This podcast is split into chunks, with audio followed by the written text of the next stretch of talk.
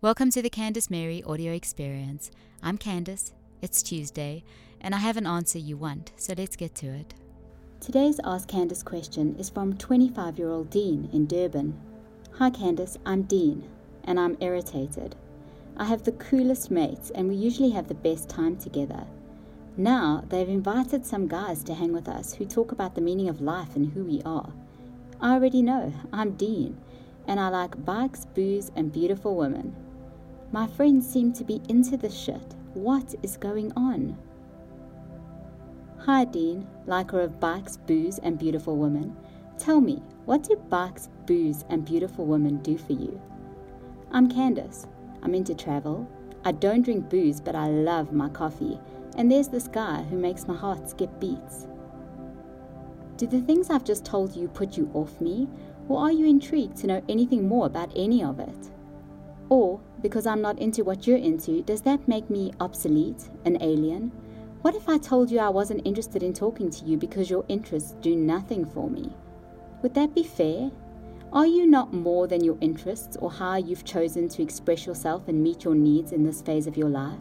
Do you believe I'm wasting my time responding to your email because we're different?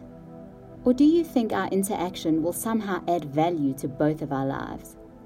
I most certainly do. In fact, I shared three things with you about myself that make me feel really happy, really proud, and really good about myself too. I'm grateful for those things, and I got to affirm and share them today. Your question gave me the opportunity to think about those facets of my life, and that in turn gave me the opportunity to decide whether or not I was truly happy with my choices and do something about it if I wasn't. The minute we think we know who we are, and it is what it is. We close the door on ourselves. We basically leave ourselves for dead. If you're not growing, you're dying, Dean. Adopting this mindset is like saying you're happy to stay exactly where you are for the rest of your life. You're indirectly giving up on yourself because are you happy to stay exactly where you are for the rest of your life?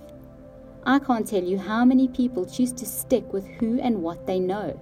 The first sign of a challenge to their choices or belief system, and they're out of there.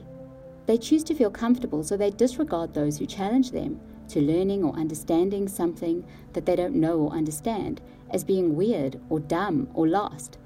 They wrongly see those people as trying to undermine or attack them.